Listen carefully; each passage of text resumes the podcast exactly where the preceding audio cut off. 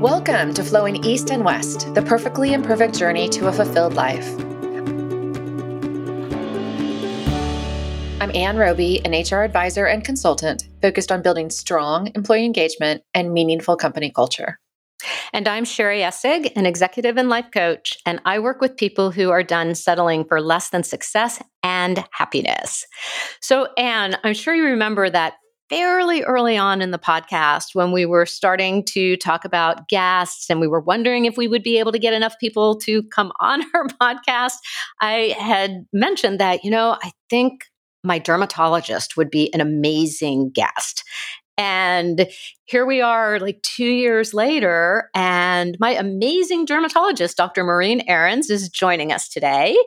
So, Maureen has been my dermatologist for over 20 years, and I found her shortly after I moved here. Warren has been seeing her for almost as long.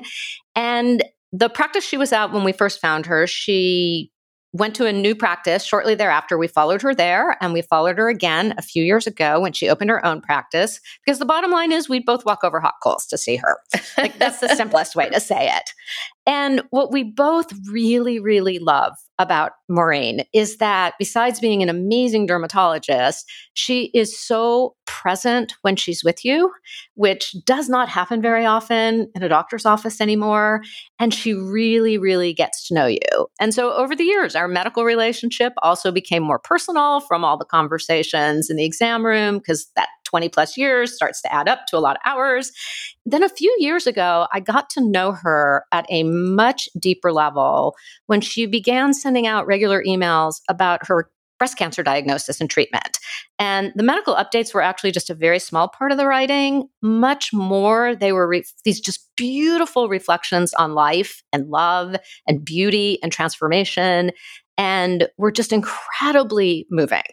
So we always ask our guests to share a bio that we can put in the show notes. And I want to read the first sentence from the bio she sent us because it just speaks so beautifully to who she is. I have been a daughter and sister for nearly 61 years, physician for 35 years, wife for 33 years, mother for 31 years, and cancer patient for three and a half years. And so, on that note, Maureen, welcome to the podcast. We are so, so happy to have you here.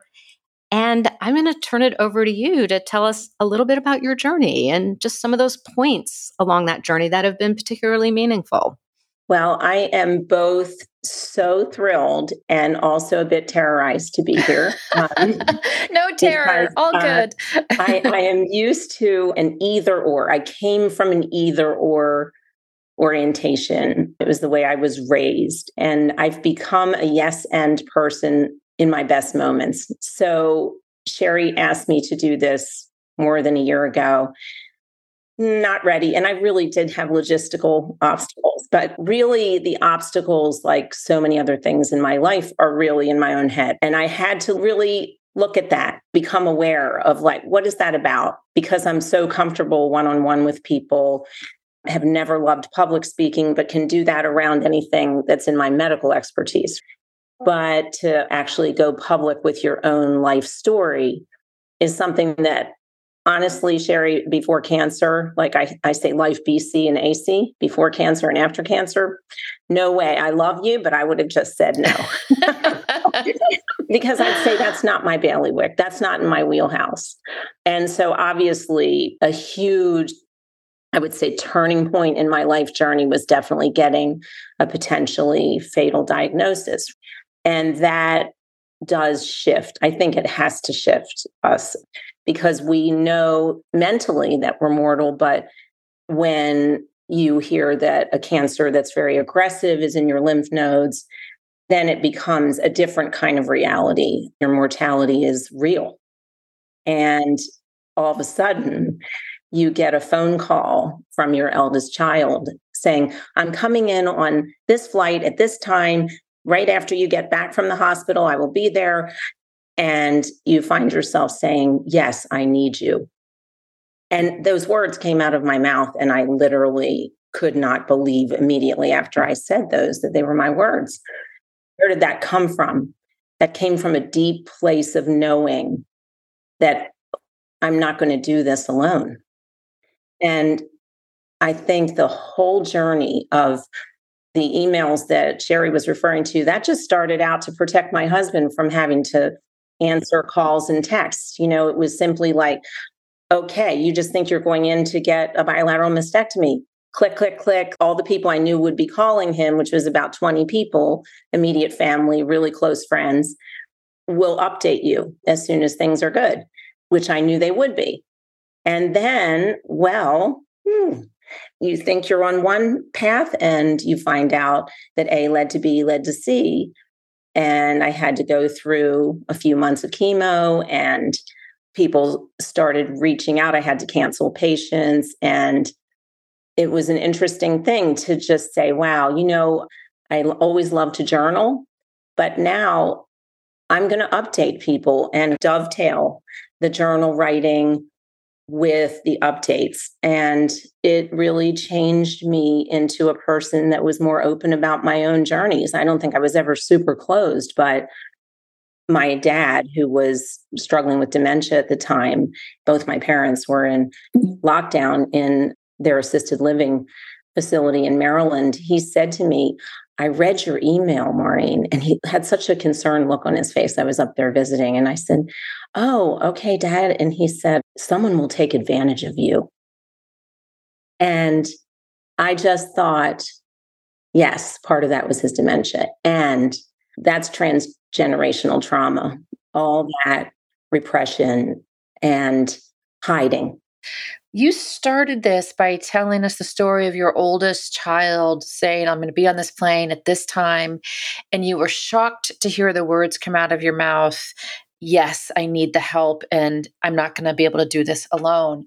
And so I'm just wondering, as you think back in, in your history, was that, you know, the story you were just telling about your dad, is that part of how you were brought up that I got to do it on my own? I have to. So I'm just curious where that kind of typical response of like, no, I got this came from? Well, I think that's my role in my family. I'm the third born of four, and we all have pretty clear cut roles in family dynamics. And it's become very clear to me that mine evolved into being the helper, the one who was the resourceful one, the one who could provide the answers. I'm the only one that in my whole big extended Irish family, I'm the only one in healthcare. And I think part of it was the way I was born, like just really a born nurturer. And then my role in my family. And I do think that there's a lot of archetype in Jungian psychology about the wounded healer. And I think that's really real. It's again that yes and yes, I have all kinds of resources and advice for you. And I have an analytical mind, so I can try to help figure things out. And I have all this access to resources that other people, well, now with Google, a lot of right. people access, Dr. Right? Dr. Google. when I got my MD 35 years ago, we would say, we don't know everything, but we know where to look it up and we have access to it. And that's really what that was about. Such an uh, incredible privilege. But to really do your own self care that is a whole different matter. And I think for me, doing my own self care is to this day the most challenging part of my life. I'm much more apt to care for people around me to understand their needs and dissociate from my own. And mind you, medical training back in the day really contributed to that. We worked 110 hour weeks week in and week out. We had two weeks vacation on someone else's terms, not our own. And so I think it also created that kind of dissociation. But as a mother, oh, I can ask my kids, mom just loves a project. So it's like, let me just take on whatever you've got and give it everything I have, whether I need sleep or not. But I think that the line between codependency and truly having compassion is a blurry one. For me, it has always been. So, tagging onto your comment about you were always the helper in your family and you became that in your own nuclear family that you created, busy life, three kids, doctor, involved in all kinds of other things. I'm curious was there a point that you were aware that you really neglected yourself, or was it just so deeply embedded in you that you just didn't even think about it? Early on in high school, I remember my dad and mom saying, We're really concerned about you because you're doing too much, you stay up too late, you're in too many activities, you take on too many roles, you have too many jobs. And I just looked at them as a youthful person would say, you know, you're going to rust out before you burn out. So I have no problems. And I went to William and Mary, and that was not the school that my parents wanted to send me to. I was raised in a very Catholic, very, very conservative, loving Catholic home where the faith was really the glue. So going to a secular school was not okay.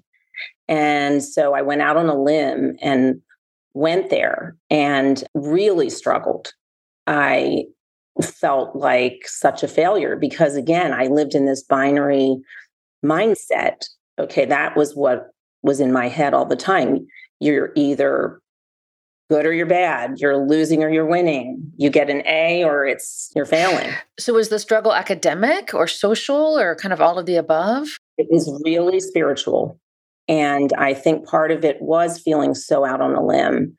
And, you know, those were the days when you had no access to your parents except for the hall phone. And I would maybe finally get through, and my dad would say, I'm not accepting the charges, I'm watching a game. And it wasn't that he didn't care about me, but it was like, you're out on that limb, you're going to do your thing. So I got to a point of deep anxiety that led into a depression. And that informed me in a way that I think totally transformed my life. I, at one point, really thought about I was a cross country runner and I thought about just running into the woods. I got a huge bottle of Tylenol. Oh my gosh, huge thing of water. Thought I'll just take all this Tylenol and that'll just end the whole thing. Because at that time you were out there feeling alone. What else was going on for you though that got you to that point, do you think? I think part of it was, you know, I was very involved in youth group and it was a Catholic youth group, but we did have other Christians. I always felt like a Christian's a Christian. I never felt like Catholics were so much different. So I got involved in, besides running with people, I got involved in the Christian Youth Fellowship. And it was very, very fundamental. And once people who I thought were my friends found out I was Catholic, one Friday night, they actually cornered me in somebody's dorm room and tried to sort of do some sort of exorcism or something of the devil out of me because of the Catholicism. Just very tough when somebody who, I mean, I moved in on my 18th birthday and I really had never been away from home. Mm. There was never any summer camps or things like that. I mean, I'd spent the night at my friends' homes, but I had never been away from home. And to have that sort of cut off, my roommate was so conservatively Southern Baptist that she just raised in a small town in Virginia. She was brilliant, but she didn't even know what the term happy hour was. And I was raised in an Irish family in the 1970s and 80s. And so socially, I mean, her whole social life was bowling with the Baptist Student Union on Friday night. Other than that, she studied. I mean, it was amazing. So isolating and what I realized is that, for instance, with the breast cancer, you know, that was the first time I'd ever had any medical issue to speak of, except for very, very fixable things, injuries to my knee or something like that, completely out of my box to even be on a medication. So I think that when you have an early experience of having such a deep challenge to your being. That kind of isolation is something that will kill you faster than cancer, for sure. Obviously, now this is particularly pertinent in our culture because of all of the things that are so isolating pandemic and probably a lot of it really is sort of baked in beyond the pandemic as we're finding out with just the way our society is structured and how much time young people, especially, spend on electronics. It's very easy to think you're alone. And my God, if you're comparing your internal reality with all its complexities to everyone else's highlights reel that's curated, how isolating is that? And so, honestly, looking back, I, I really view life as a curriculum. I truly do. And I think it's a curriculum, unlike when we go to school, we don't have any choice about the coursework. So, having that depression at age 18, which by the way, I took care of myself because my parents were like, just, you know, hang in there. I got a ride home at Thanksgiving and I said, I can't go back. I knew I was in a really bad way because I had gone into the woods with that bottle of Tylenol a few weeks before Thanksgiving and I knew I was in trouble. What had stopped you from actually going through with the Tylenol and the water and everything in the woods? Thinking of my mom, but really breaking my mother's heart like that. I just got off the phone with her. She's 91 years old. And I tell her all the time, Mom, just that you're there on the other end of the phone, it just makes me smile. It makes me happy. It's not about what you do or don't do, what you can write or say, or no, it's just about presence. And I think, honestly, my mother, she's just fantastic. She is able to accept things that many people raised the way she was and of her generation would not accept. And who knows why we do or don't do anything. I always say we're a mystery to ourselves, right? And so, no surprises that people that we love dearly and are very close to have secrets from us because I think we have secrets from ourselves. My parents didn't know what a jam I was in, and I didn't necessarily have words for it, but I got through exams and I did fine. But in my head, I had failed. And so it's not about what was on the paper. It was, I was failing there. So I left. I told my parents, I'm not going back. And my next door neighbor drove me down there. We got two speeding tickets. went our way up and back. We cleaned out my room. We played all our tunes. We sang a cappella all the way from Maryland to Virginia and back. And I just said, oh, okay. So the headline in my head is valedictorian drops out another really lonely place to be. Right. Scary. Really, really scary. I want to go back for a second because I think it's relevant to going forward. Your comment that you didn't take the Tylenol in the woods and you asked for help by making a phone call and asking to go home. And I'm just curious, was that the first time that you had actually asked for help in your life? Probably. No one in my family, except for my sister, knows about the fact that I was suicidal. I did go to a therapist. I saw the first therapist, and I have to say, she was wonderful. She was a psychologist, and it was so great she didn't put me on medication because I, di- I didn't need medication. I needed to get the hell out of William and Mary. yeah, it wasn't your place. Right. And I needed to find out that it, it was okay to fail. So the being out of school only lasted for a couple of weeks. And I went, oh, God, I have to study something. Like all my friends were in college. I can't just go to concerts and work in restaurants. I'd been doing that for, you know, years in high school. So I enrolled in the community college. And it was actually such a liberation. That semester at the community college was incredibly liberating for me because maybe because we didn't have social media. My immediate friends were just so glad that I wasn't sad and that I was going to be okay. And those are still five of the finest women. I was we were just in Delaware for a wedding with all of them and their husbands last weekend as a matter of fact. And you know, we were truly friends.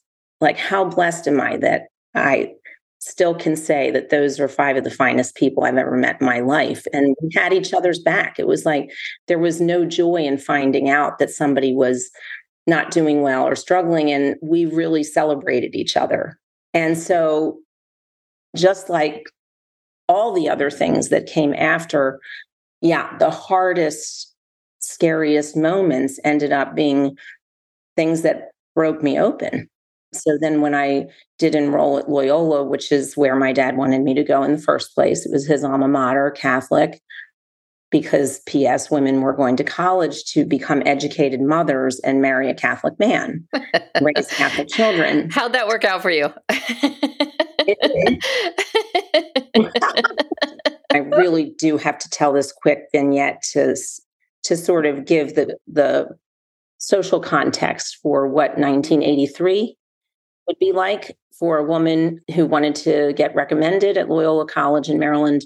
You had every person had to go through a multidisciplinary board, all white men over the age of 55 from different disciplines. So I go in there wearing my pink linen suit that I made myself with the matching um, jewelry and the blouse I made myself. My grandmother, who taught me how to sew and was an amazing woman herself, she bought me the dove gray pumps that went with the blouse and I sit down, and these guys start asking me X, Y, and Z about, you know, myself, my academics, why I dropped out of William Mary, et cetera, et cetera. And then comes the question, Maureen, what are you going to do about a husband and family? Oh my God. I'm 20 years old, right? So I said, hmm, would any of you marry a quarter of a million dollar debt? they, they went to the next question. and guess what? That. They recommended me so highly that I got into University of Maryland two weeks later without an interview. That's amazing. They wanted to protect all those other white men from being assaulted with your questions there's no better way to answer a difficult question than with another question. ladies know that. Anyway, so I did go to um, University of Maryland Medical School, and my father just couldn't support that. Do you mean financially or just anyway? Emotionally? Okay. Yeah. So I had bought a car from my older brother in college so I could work a job up at the hospital in the county every Sunday. I got up at five and went in and worked an eight hour shift. It was an amazing opportunity. This chemistry professor called and put a word in for me. Just he knew that I always was looking for a way to make money and help out with tuition and things. And so I had been working that job, but I needed a car to get there. So I bought my brother's junker after he graduated. And my dad decided when he heard I was going to go to med school that he was going to take the car. So that was sort of a pivotal moment where, again, uh, umbilical cord was cut. And so, because I didn't have a car, I had to live right down in West Baltimore next to the hospital. It was so bad. And we lived right across from a packaged goods store. So we were robbed regularly, and my car was stolen twice. My husband's car was stolen twice. But I lived with two men, which appalled my parents even further. One guy that had gone to college with me, and another guy who we found on a board. And he was also in medical school. So I felt at least like, you know, I had men to walk with to and from school. And it was a time where my eyes were really open because not only did I have to work in the clinics with the inner city population, but they were my neighbors too. Sherry might have remembered me saying something about what I learned. I was so sheltered. My parents worked their behinds off to send us to school and they sent us all the way through Catholic school for kids and Catholic college with no debt. And we were so sheltered. We thought we had hardship because we had to work two jobs in the summer to make our payments. Well, I will just jump in and say I vividly remember you saying it completely opened your eyes to the world and you were never the same person again. No. I mean, there was a little girl who was chained like a dog to the front porch stoop that I passed often on my way to school in the morning, and a family of kids that would come home with me a lot. And the guys that I lived with were very uncomfortable because one of them was the oldest one was 10 and he carried a knife he told me he carried the knife so he would not have to go to school because it, they would suspend him every time he showed it. So they were never going to threaten me. And my sister, who's five years older than me, worked in the city and wanted to fill stockings for this family. They had never seen a Christmas tree except for my little Charlie Brown tree. So they came in every day of December to see that tree lit up. It was just really sweet. And when I took those stockings over and saw the way those children lived, I knew that they didn't have parents that were present, but the only thing in their pantry was cigarettes and toilet paper because their father sold those out of the house and a mattress on the floor for three kids. And I gave them the stockings and I came home and I just bawled my head off and called my sister and said, This is just the most overwhelming reality. She was more aware of it because she had taught in the city schools and worked in nonprofits that were hands on in the city, but I was very, very unaware. Awareness, I think that was the reality, even with, we don't want to get too much into uh, politics, but my dad was always a staunch pro life person and worked for the Maryland Right to Life. And, you know, we were very much steeped in Catholic theology. And to work then when we got into the clinics in the third and fourth year, to work in OBGYN in the mm-hmm. teenage pregnancy and heroin addiction capital of the world at the time, you realize that uh, there's no black and white.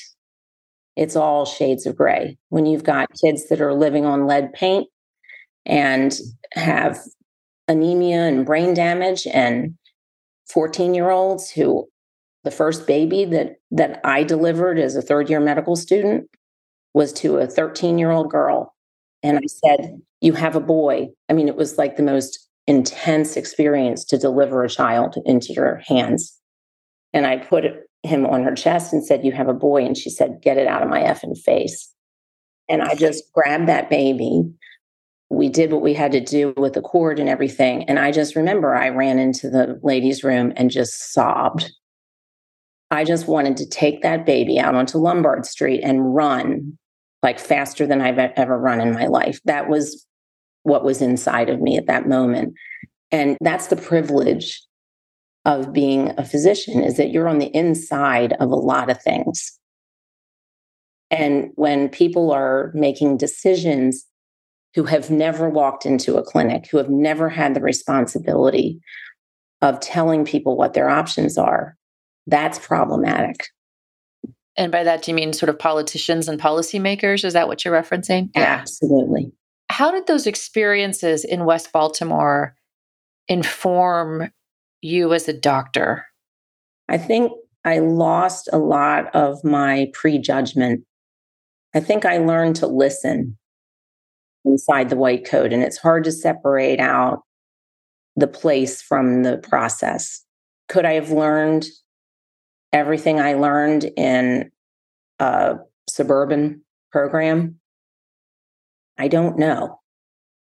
I kind of doubt it because I saw a woman, I took care of a woman who was my age who they thought was pregnant and brought into the OB department.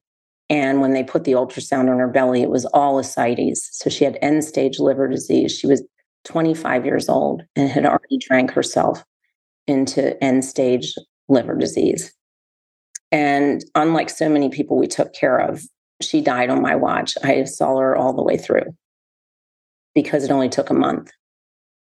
And, you know, when you see someone in that state at such a young age who you talk to every day, three times a day, and check in on, those things don't ever leave you. You know, so I've been able to say to my kids, trust me, just because some drug is legal it's very, very arbitrary what's legal. Right. And, you know, there, but for the grace of God can go any of us because we all have a breaking point. So you had very early on in our conversation made the comment that you were born a nurturer.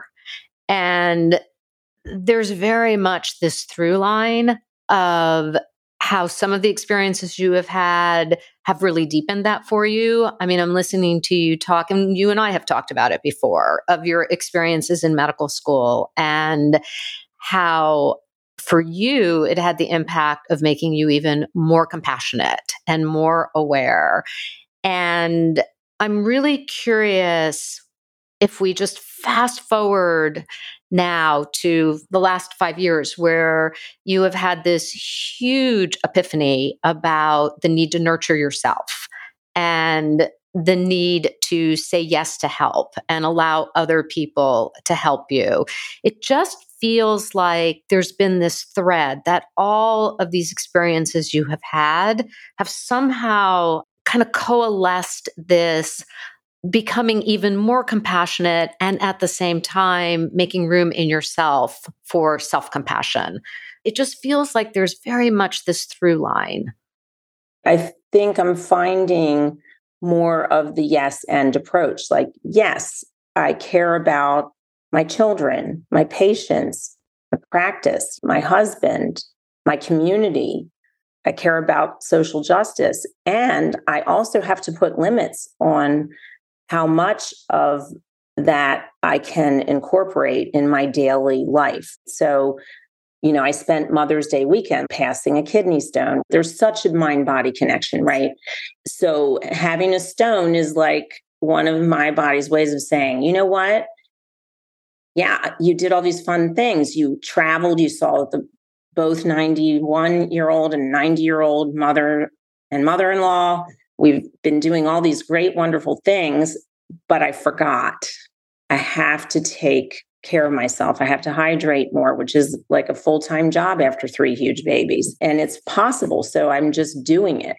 I mean, I have my water right here because I have to have it with me all the time. And I'm just going to recommit, right? So progress is not linear. We know that. Nothing in nature, including our bodies, is linear. And so I keep undulating around, okay, overall, I'm much more connected to myself. I have to be. But on the other hand, sure, it's my nature. I get so involved. Like if you're coming to my house, I'm finding out what you love to eat. What do you love to do? And I'm going to move heaven and earth to do that. But at least now I'll say, mm, maybe we need to buy that part of that meal and I need to go to bed by 11 and not stay up until 1 doing it just the way I envision, you know, which is from scratch, making it as good as it can be and special. So was it your diagnosis that really brought you more to this yes and and focus on self-care? Absolutely, because I thought it was going to be pretty simple. I always do well with surgery. It's like, great, no problem. I'll heal up. And then, well, now you have to, it's in the nodes. So you have to get chemotherapy. And then it's like, well, you know, the oncotype was so high. It's such an aggressive tumor. You're going to be on something for 10 years. And who knows after that, because it's a bad actress that can come back in the bones even 20 years later. So you start to go down this path where it's like, well, hmm, in those moments, I would say I had so much clarity in the months of the, the, chemotherapy, particularly because I worked a little bit, but really because I was an owner in my practice, I worked just enough to feel like I was still connected to the patients. And I said, I don't care if I am losing tons of money. It was just money. It did not matter. I had the great fortune of having really wonderful physicians, and my oncologist is still practicing. Everyone else is retired. you broke them. Maureen, it, it strikes me that, I mean, you talked about the intergenerational trauma of your father, and you talked about you embodying the wounded healer as horrific as all cancers are, but as this cancer sounds like, it almost feels like a gift to heal some of that intergenerational trauma. And that's what I'm saying. You know, when I saw my dad's face, like of real concern, like somebody's going to take advantage of you, I thought, oh my gosh, it's so much the opposite. No, I am letting people in in a way that is unbelievable. So, one of my dear friends is a rabbi. And after years of raising Jewish kids, so we were definitely star-crossed lovers. Alan was raised in modern Orthodoxy, and my family was extremely Catholic. And so getting married the way we did in a hotel with a rabbi and a priest, it was just, oh my gosh. I mean, I could write a few season sitcom on that whole thing. It does sound like the beginning of a joke a little bit, right? like, two of us walked into a hotel with a rabbi and a priest. Exactly. if it weren't that we were breaking our parents' hearts for real, really would have been hilarious. Yes, but we split the difference. And because Judaism is a matriarchal lineage, I did not convert. We raised three kids in Judaism. And because of my background, frankly, I wouldn't have gone to medical school if I thought I was going to have a family, was going to get married, have a family. Because again, it was this either or thing. And so, okay, you're on your own. You do this on your own. And and then all of a sudden, I meet this guy who just was born to be a dad. You talk about a born nurturer and just like the best friend I've ever had. And there was no turning back from that. We tried for about three hours one time and it was terrible. so, Trying to be broken up, you mean? Yeah. We broke up for three hours. And we talked like five times during those three hours. So that's amazing. It didn't oh work. My God. I did drive home to my mother though during the three hours. okay, well, there, well, there you go. Well, well, I do have a question for you on the you raised three kids that were Jewish, you did not convert, and you had shared with me because I, for some reason, thought you had converted a long time ago. Right, you and everybody else. And so I was surprised when we were chatting and you told me you had just converted right around the time of your cancer diagnosis. And I'm really curious about the connection between your cancer diagnosis and converting to Judaism.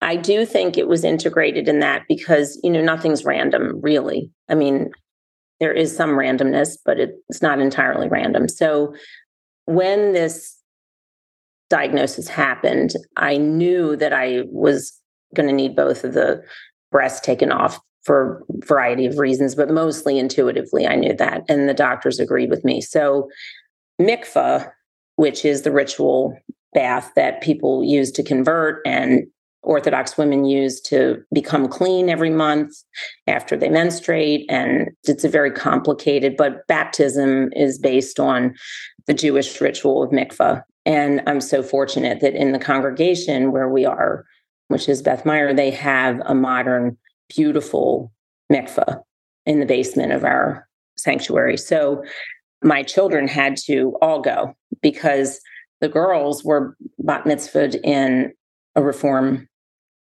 congregation, so they accepted interfaith couples.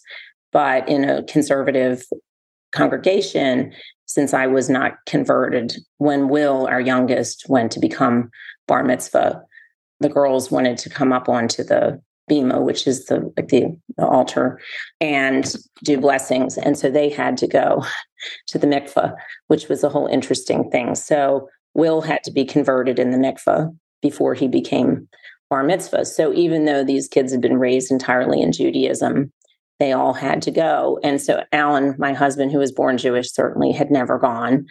And it just occurred to me, I was starting to say, one of my friends who is a rabbi here, who really is was the impetus for this wonderful mikvah. She was doing a meditation service on Friday night. I had taken several classes from Jenny, but just adore her. And I said, you know, Jenny, it's time for me to go to the mikvah. And she said, oh, yeah, it's beyond time. they say, you know, traditional Jews say you have to ask three times to become Jewish. Well, I had given birth to three Jews. So I think it, was time I think, that counted. yeah.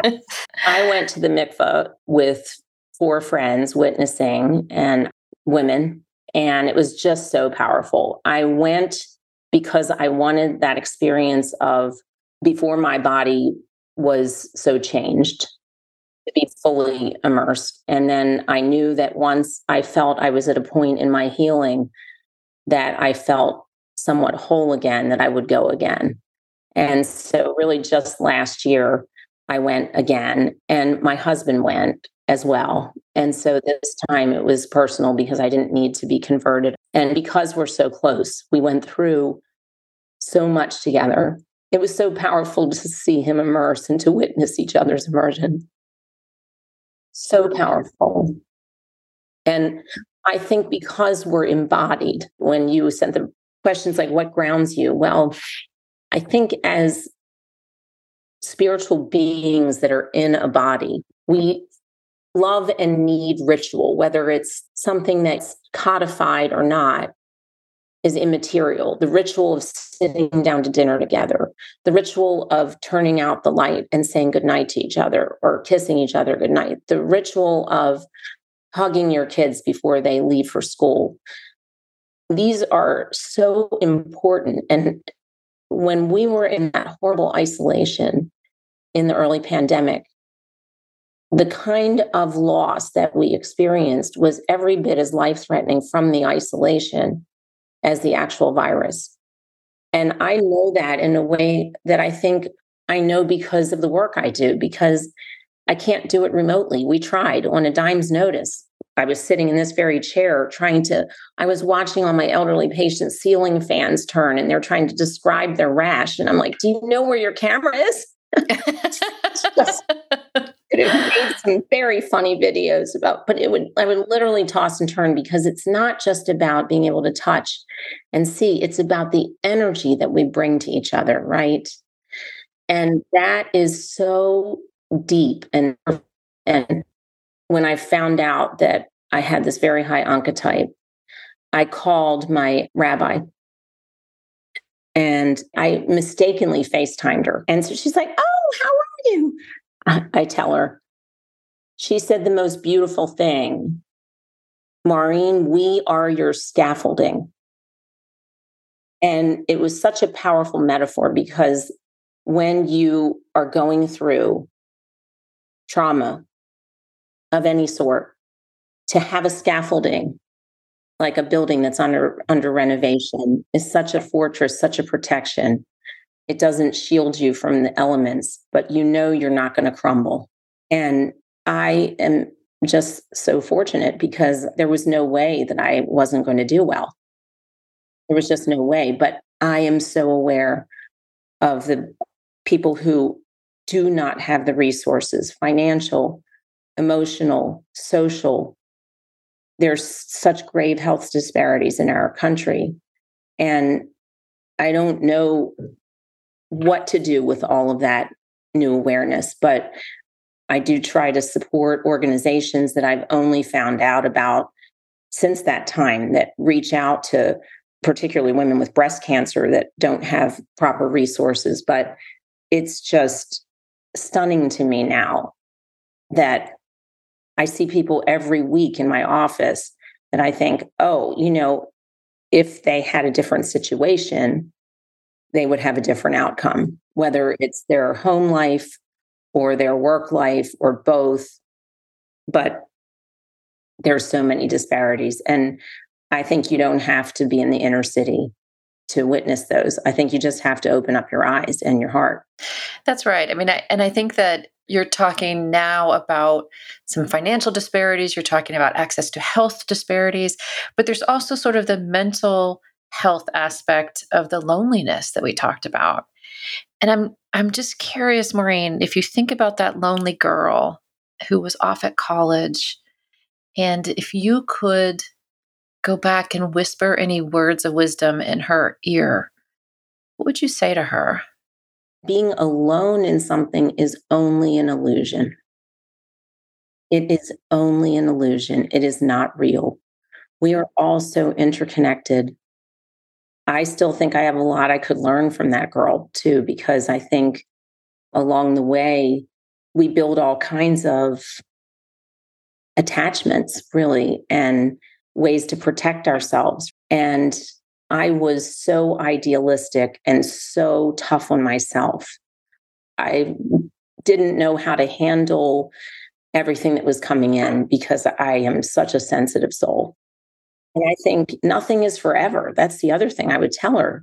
We know that in our bones as women who have been through some life, but how can a young person know that? I love what your rabbi said to you about the scaffolding. And I think part of what your rabbi was saying is we always have some scaffolding, but I think maybe a lot of us don't recognize it in the moment when we need it the most. And that's part of the message that I'm hearing that you would you would share. And that's why her being so present to know how to give me the metaphor that would really help me to accept what was happening, you know, because the flip side of the things that we reject and then we project, or the things that we resist and they persist, once you are aware of something and accept it, that's when the transformation starts. And I will be forever indebted to her for so many things.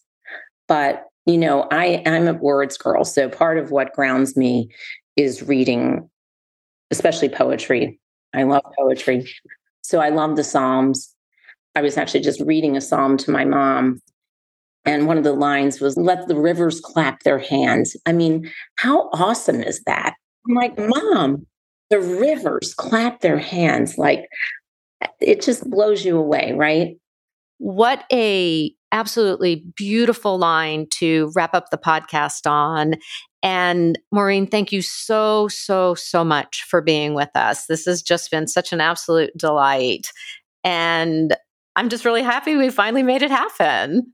So much fun keep doing your great work. Oh, thank you, Maureen. Thank you. And that wraps up our episode for today. We really hope you enjoyed it and would love if you would share our podcast with a friend, give us a rating on iTunes, or post it to your own social media. You can find info and previous episodes at flowingeastandwest.com. And we're really excited about a new concept that we're trying out, kind of like a book club for podcast episodes. We're calling them Pod Squads. The idea is to give you the opportunity to bring together a few friends and talk about some of the ideas and concepts that we talk about in each episode. And depending on timing, one of us might be able to join you. If you are interested in learning more, go on over to flowingeastandwest.com to join the mailing list. Until then, please join us next time for Flowing East and West, the perfectly imperfect journey to a fulfilled life.